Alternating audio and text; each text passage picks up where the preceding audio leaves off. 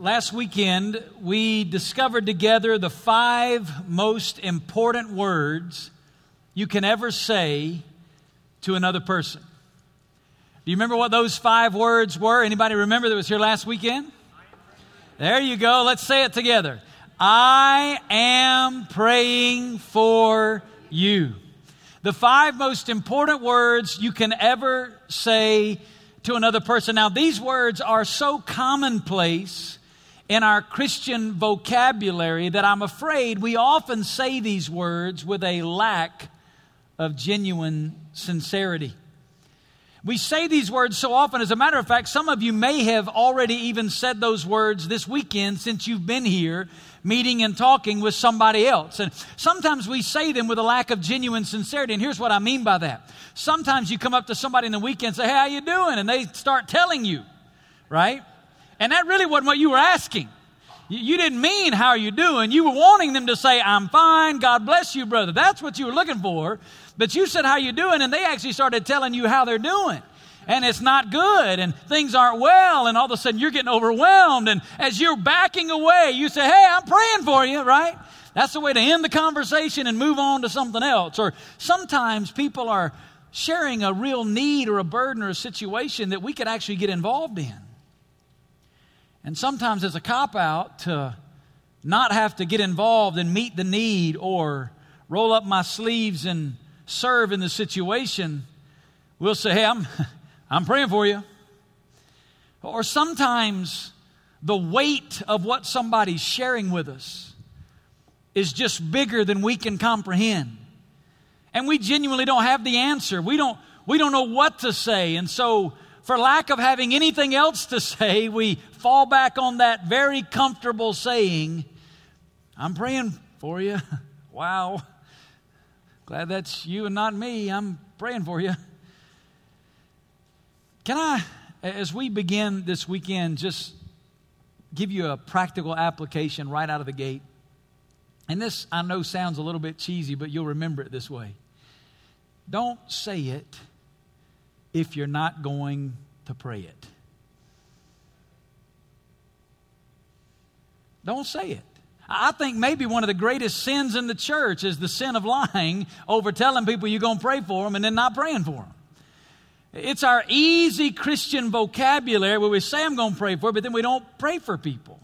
Let me give you a practical application to, to just do in these situations. When you say, I'm going to pray for you, let me encourage you to do this. something the Lord put on my heart a number of years ago. When I say to you, I'm praying for you, as soon as I turn around, I'm praying for you right then. I just start praying for you right now and saying, God, if you want me to pray for them more this week, God, you bring it back to my heart. You put it on my mind, but I pray for them right now. And hey, it's okay even sometimes to just stop right there and say, hey, can I pray for you right now? And you just put your hand on their shoulder and you just begin to pray for them. How awesome would it be if some weekends there were just people all over the lobby and all over this place where they were just laying hands on one another and just praying and interceding for brothers and sisters in Christ, asking God to be the only come comfort and the only grace that they need in their given situations. Just praying for one another. Well, if you're visiting with us, we're studying straight through the book of Colossians. If you have your Bible, I want you to open it to Colossians chapter 1. Last weekend, Pastor Travis took us to a text of Scripture that we began to dig into and look at. And Paul began to talk to us about how he was praying for these Christians in Colossae, this city that Paul had never been to, but Paul had sent someone, Epaphras, to this city. And in sending Epaphras there, a new church had been planted. And Paul had heard through Epaphras about the wonderful work of God in this city and these believers that so loved Jesus. And so Paul writes them and wants them to know how precious they are to him in his heart. And he's praying for them specifically. And Paul here gives us a great model of how you and I can pray for one another. Colossians chapter 1, we're going to begin reading in verse number 9. It says, For this reason also, since the day we heard of it, we have not ceased to pray for you and to ask that you be filled with the knowledge of his will in all spiritual wisdom and understanding, so that you will walk in a manner worthy of the Lord, to please Him in all respects, bearing fruit in every good work and increasing in the knowledge of God. Strengthened with all power according to His glorious might, for the attaining of all steadfastness and patience, joyously giving thanks to the Father who has qualified us to share in the inheritance of the saints in light. What a rich text of Scripture. We could, if we wanted to, spend several weeks just right here in these verses. Now, we're going to finish them up this morning. Otherwise, we will be in Colossians for two or three years. But I want us to try to dig in here and pull out some truth. So let me just quickly remind you of what we looked at last weekend out of verse number nine. The first question that we sought to answer last weekend is what is prayer? Prayer is one of those things that we have greatly complicated in the church today. A lot of people say, Oh, I, I can't pray. Listen, Look at me. If you can talk and you can listen, guess what? You can pray.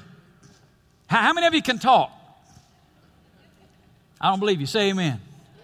I'm afraid you're not out there this morning, all right? If you can talk and you can listen, you can pray. You see, prayer is simply talking to and listening to God. Prayer, in its simplest form, is just communication with God personally. Let me read you what William, uh, William uh, Barclay says about this subject of prayer. Look at it. It says, In prayer, we are not so much trying to make God listen to us as we are trying to, persu- to make ourselves listen to God. In prayer, we are not trying to persuade God to do what, to, to do what we want Him to do. We are trying to find out what He wants us to do. It so often happens that in prayer, we are really saying, Thy will be changed. When we ought to be saying, Thy will be done. The first object of prayer is not so much to speak to God as it is to listen to God. But in this text of Scripture, Paul is talking more than just about basic prayer. Paul is specifically talking about what you and I would call intercessory prayer. You say, What in the world is intercessory prayer? Well, here it is talking to and listening to God on behalf of somebody else. That's all it is.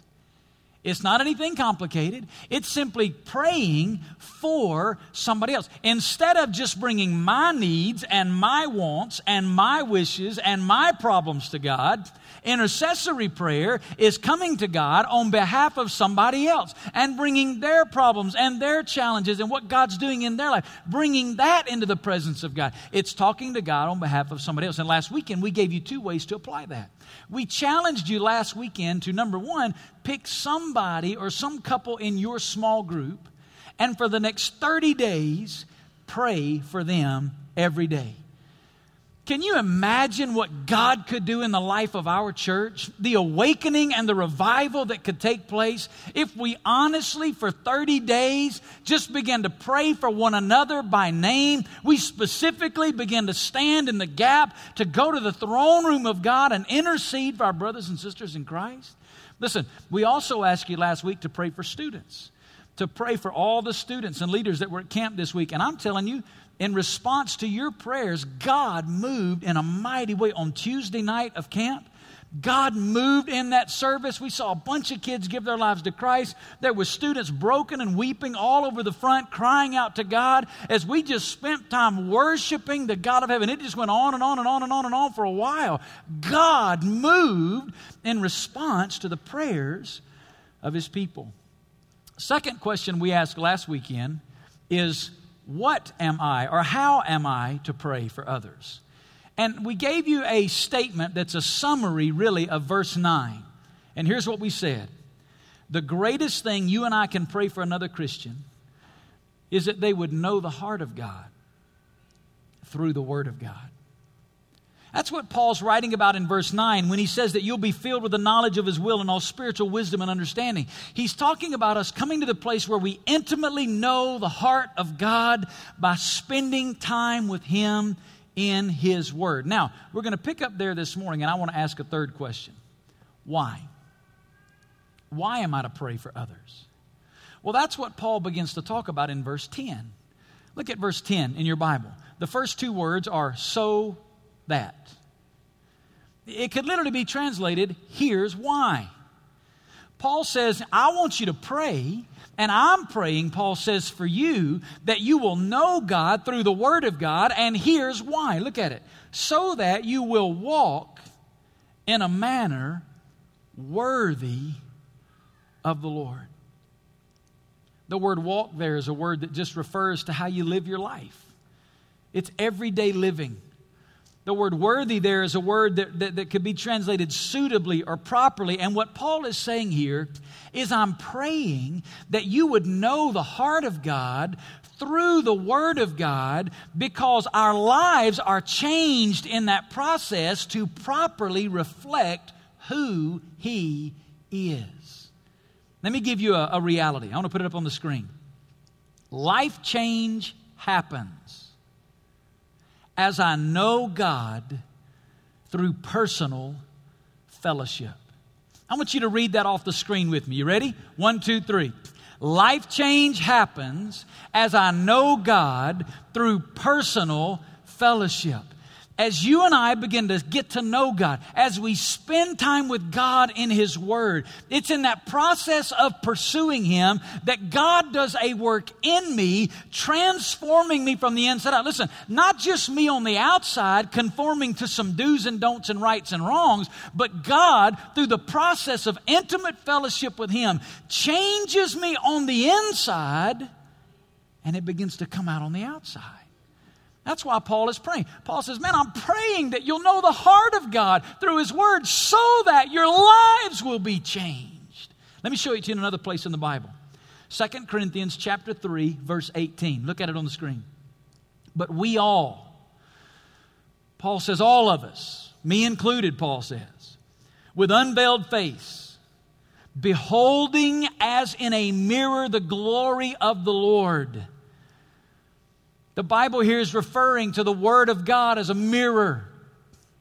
And as we, it's a present active tense, it's beholding, it's describing ongoing continuous action, the pattern of my life. Paul is saying, as we, through the pattern and practice of our life, are beholding, as we are spending time in the Word of God to know His character, to know His heart, to understand who He is and what He's done. Paul says, as we are beholding, look what he says, we are being transformed now, that's in the passive voice, meaning that there's somebody working on the subject. I am to behold. It's an active word. I am to sit at the feet of the Lord, and I am to understand His word, and I'm to behold His glory. And the Bible says, in the process of doing that, the Spirit of God is at work in my life, transforming me, listen, into the same image from glory to glory as we behold. Let me ask you a question. How much time do you spend daily beholding? And it's interesting that Paul uses the word mirror here because in Paul's day, mirrors were not like they are now. I mean, you look in a mirror today, you see everything, right? I mean, some stuff you don't want to see. In Paul's day, Mirrors were not as polished and not as sharp and crisp as they are today. And so, this, this idea of beholding in a mirror meant focus and looking intently and looking carefully. Does that describe the practice of your life? If you can't say that I'm regularly and consistently, as the passion of my life, spending intimate time at the feet of the Lord, beholding the glory of God through His Word, don't be surprised when your life is not being changed. It happens through this process. And Paul says, That's why I'm praying this for you. Now, don't misunderstand what I'm saying. It's not my prayer for somebody that changes them. It's the power of God at work in their lives. But He invites me into the process through the vehicle of prayer. You say, explain that. I can't. I don't know how it works. I just know God is at work changing us from the inside out, and He, by His sovereign grace, has invited us into the process through the arena of praying for other people. Now, what Paul goes on to say here is there are five outcomes when my life is being changed through this process of intimate fellowship with God. And I want to list them for you this morning and we'll be finished. Here's the first one. When I know His heart, I live for His pleasure. When I know His heart, I live for His pleasure. Listen what Paul said. So that you may walk worthy of the Lord to please Him in all respects. That little phrase, all respects, literally means every single detail in your life the big stuff and the small stuff. Paul says the more we grow to know Him, the more we understand we were created for His pleasure. There are two things that we know for sure when we grow to know Him. Here's the first one it's not all about me, it's all about Him. You say, why is that important? Here's why it's important. There's a dangerous philosophy that has crept into the church in America. It's a false teaching. I'm going to call it what it is. It's crept into and permeates much of the church in America. And it's a philosophy that teaches, in essence, God exists for me. God exists to create my happiness. God exists to cause my success. God exists to ensure my health and prosperity. God exists to meet all of my wants. God exists to satisfy all of my desires. There is a dangerous teaching in the church in America that is a very man centered view of God, that God is in heaven and He exists to make sure that everything in my life is perfect. Now, many of us today would say, oh, yeah, that's dangerous. I'm glad I don't believe that. Well, we say we don't believe it until our order gets messed up, right? It's all good when everything in my life is rosy. But let me be the one that loses my job. Let me be the one that gets that announcement from the doctor about my health. Let it be one of my kids that gets in rebellion and runs away from God. And then all of a sudden my attitude is, hey, God, what's the deal here? It's almost as if I begin to question the character of the faithfulness of God because God is not ordering my life exactly as I think it ought to be. Listen, I, God does not exist for me. I exist for Him. And there is a plan out there that is bigger than my life. And God is at work for His glory, accomplishing His purpose. That's what Paul's talking about here in this verse when he says that we would be filled with the knowledge of his will. He's not talking about the individual specific details of his will for your life and mine. He's talking about God's grand design and purpose that we read about from Genesis to Revelation that will one day end around the throne of the Lord with all of us bringing glory and honor to him. There's a bigger plan than the happiness of your life and mine. Let me show it to you in the Bible. 1 Corinthians chapter 8 and verse 6. Yet for us there is but one God the Father, from whom are all things. And read the next few words with me. We exist for him. I want you to say that again. We exist for him. If you believe that, say amen. That wasn't real affirming. You know why we struggle with that? Because even though we say we don't believe it, we've embraced a philosophy that God exists for me. And it's uncomfortable for me to think about the biblical reality that I exist for Him. You see, God made me for His glory. God made me for His pleasure. God made me for His purpose. God brought me into relationship with Himself for His divine, sovereign plan. It's not all about me, it's all about Him. But God, in His sovereign grace, has established a beautiful paradox. Because here's the second thing we know for sure when it's all about Him, it's best for me. Now, now, that's a good place to say amen. amen. Hey, when it's all about Him, it's best for me. Wait a minute, Pastor. Are you telling me that if I will die to my wants and die to my desires and die to my plans and die to my purpose and die to my prosperity and live exclusively for the pleasure of God, that that is actually the best life for me possible? That is absolutely what I'm saying to you. You don't look like you believe me, so I'm going to show it to you in the Bible. Romans chapter 8, verse 28. Look at it on the screen. Paul says, and we, what's the next word? Come on, what's the next word? And we know, hey, that's an important word. It'd be a little shaky if he said, we hope. Or, yeah, or we think, or we're planning. That's not what he said. Paul said what? We what? Say it again. No. How did he know? Because he'd spent time with him. You see, because Paul had cultivated an intimate fellowship relationship with God, Paul had grown to know the character of God. And Paul knew two things for sure. Paul said, I know that I exist for him. And let me tell you what else I know. I know that this God causes, what's the next phrase?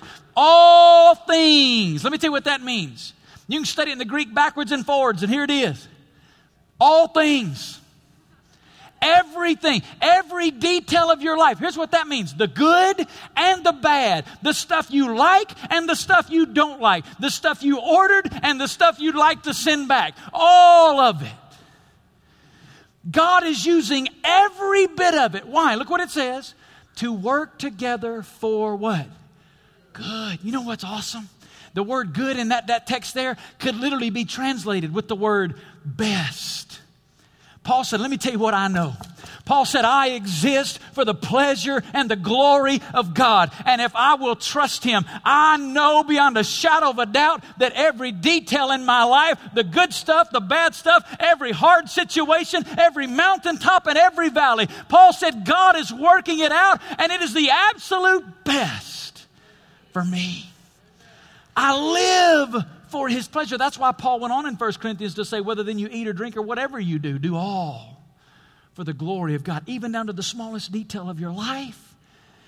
Here's what Paul's saying when we know him and we know his heart by spending time in his word, we live for his pleasure. But here's the second one when I know his heart, it changes me from the inside out.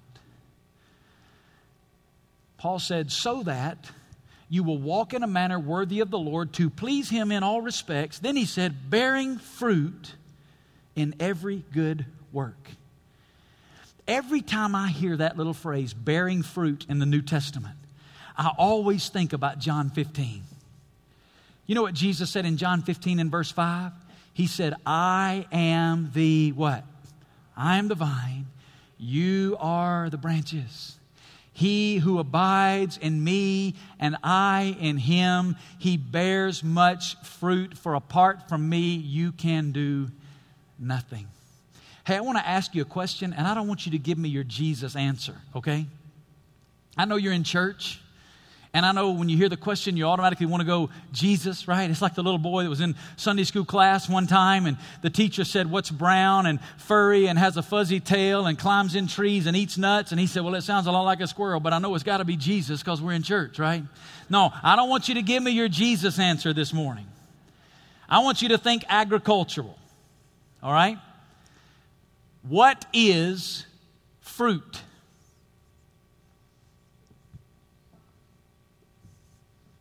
Think like a farmer. I know for some of you big city folks, that's tough. What is fruit? Let me tell you what it is it's the life of whatever is in the vine being pressed out in the branches. You got a grapevine. What's coming out the branches? Turnips? Potatoes? What's coming out of a grapevine? What's coming out of the branches? Grapes, right? Isn't a trick question. Isn't hard. Hey, you got an orange tree. What's coming out of the branches? Orange. You got an apple tree. What's coming out of the branches? Apples. Does a branch have to work hard to make that happen? No. What's a branch got to do? Hang on to the vine, right? Because the life of the vine will be pressed out through the branches. Now, spiritually, who is the vine? Jesus. Now give me your Jesus answer. Come on. I got you scared to death. You wanted to say squirrel. No, look. Who is the vine? Jesus. Who's the branch? Me. What's my responsibility? Go bear fruit? No. Hang on to the vine. And as I hang on to the vine, fruit is the life of the vine. It's the life of Jesus being pressed out through my life out of the overflow of abiding in Christ. That's why Paul said the greatest thing that you can pray for another Christian is that they would know the heart of God. Why? Because as I abide in Him, Christ changes me from the inside out. And what comes out of me is not a better me, it's Christ in me, living His life in and through me. That is the radical transformation that only Jesus Christ can bring. Then Paul tells us a third thing when I know His heart. I want to know him more. Listen to it. So that you will walk in a manner worthy of the Lord, to please him in all respects, bearing fruit in every good work, and increasing in the knowledge of God.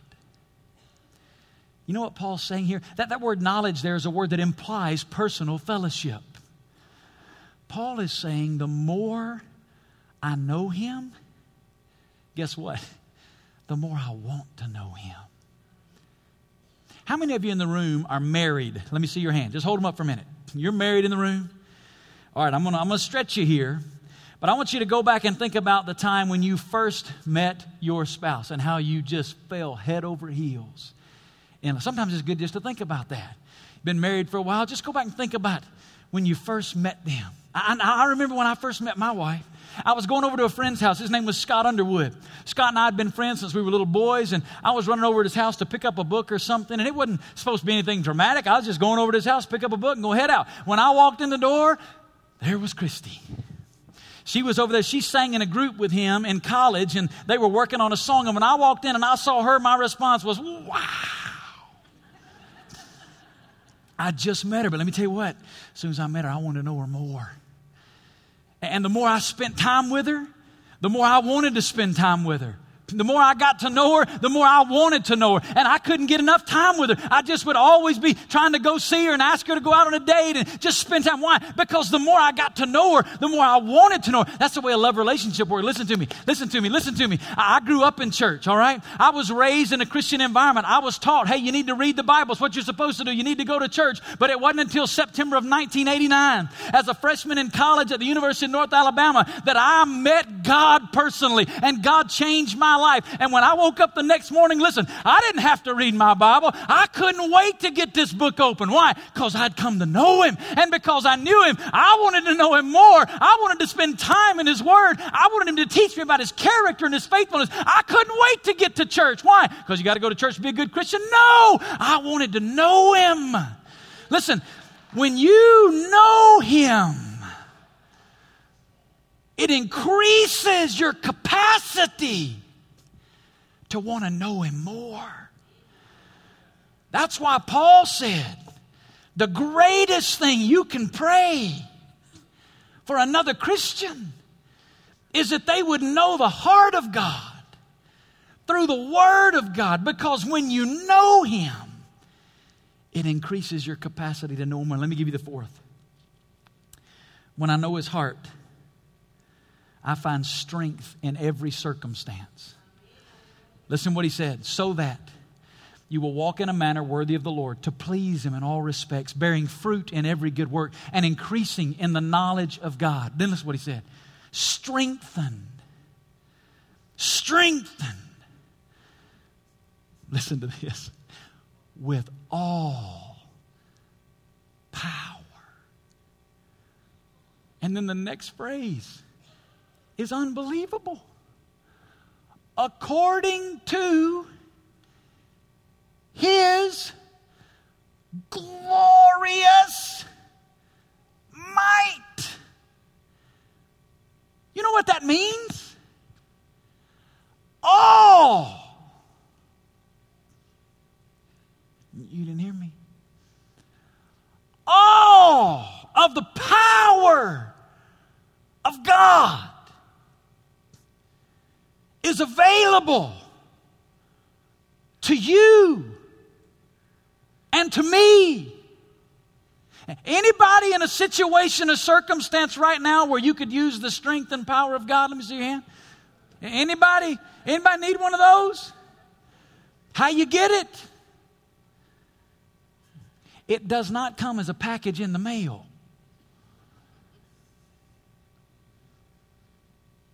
We don't give out those shots here every weekend. You don't get a lightning bolt of this from heaven. Paul said the greatest thing you can pray is that they would daily know God by spending time with Him in His Word. Why? Because that's where we find strength. You know the problem?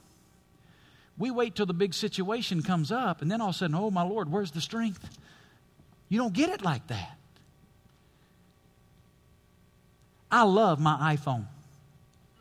I'm going to say it again. I love my iPhone. I think it's one of the greatest inventions of modern man. It's right up there with fire and sweet tea. Man, I love, I love my iPhone. I mean, inside of that little bitty device is the capability to do all kinds of things. If you plug it in every day. Because if you don't plug it in every day, guess what? You got an expensive paperweight, right?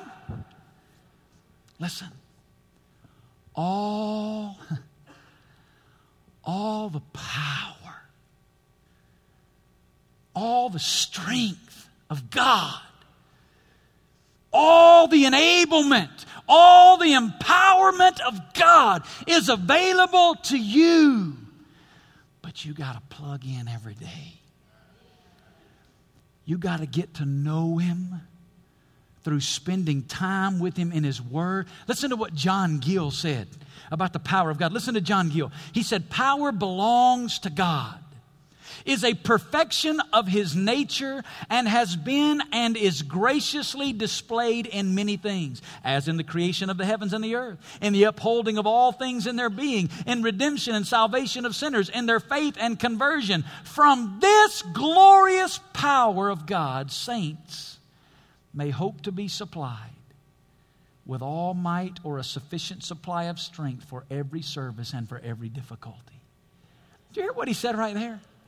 The same power that spoke everything you and I can see, taste, touch, feel, or smell into existence.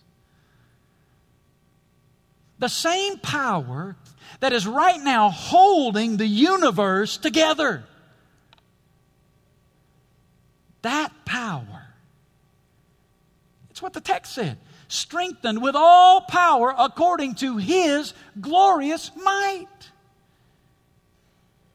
And then he used two words to describe how that power sustains us. He first of all used the word steadfastness. It's an interesting word. It deals with endurance in relationship to circumstances. Then he used the word patience. Patience is endurance in relationship to people.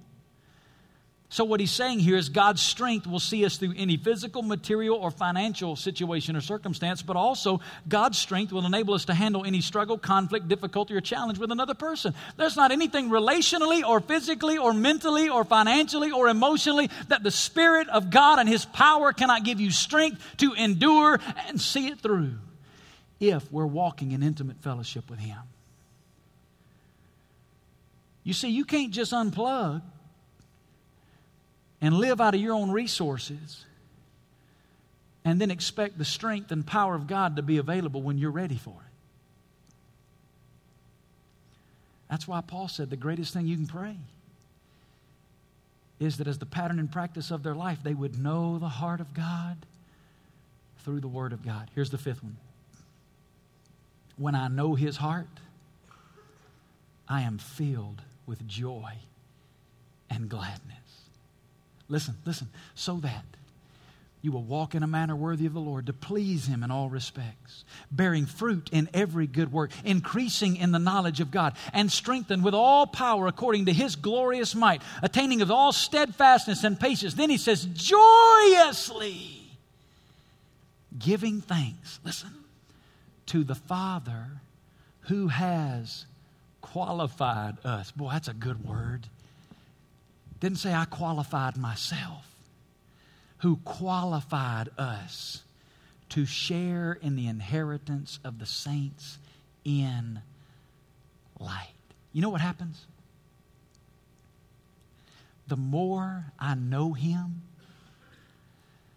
the more I stop seeing me for who I am and my resources, and I start seeing me from who I am in Him.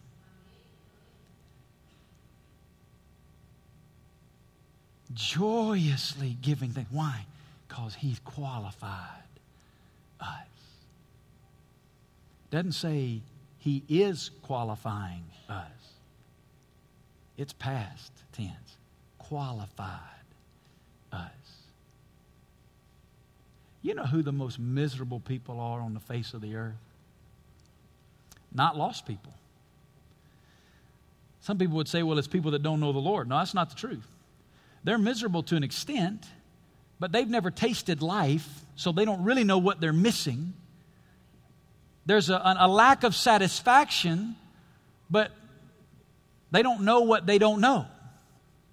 You know who the most miserable people are on planet Earth? Saved people who are trying to live out of their own resources instead of daily tapping into the grace and mercy and provision of Jesus. You see, that's why church people can be mean as all get out, right? hey, church people be mean as a devil. That's the truth. I've been in this work 22 years. There ain't nothing I hadn't seen church people do. I've been on the receiving end of that whooping stick before. You don't believe church people can be mean? Just follow me around after service sometime. Hey, say, uh, say people that are church people and be mean. Why? Because here, here's the reality. Listen, listen, don't miss this. My flesh is as wicked as it's ever been. As a matter of fact, the Bible says not only is it as wicked as it's ever been, my flesh is getting worse. The Bible says the outer man is decaying. You see, the, the old man that I was is, is still here. My flesh is still very active. And if I try to live the Christian life in my own strength, I'm capable of anything and everything I ever was. But now, as Christ lives in me, and I begin to live out of His resources, and I understand that's not who I am anymore. I'm who I am in I can have joy, and I can have gladness, and I can live out of the state of being accepted by God as one of His children, ready to share in the inheritance of the saints. When I know His heart, I'm filled with joy. That's why the psalmist said, In His presence,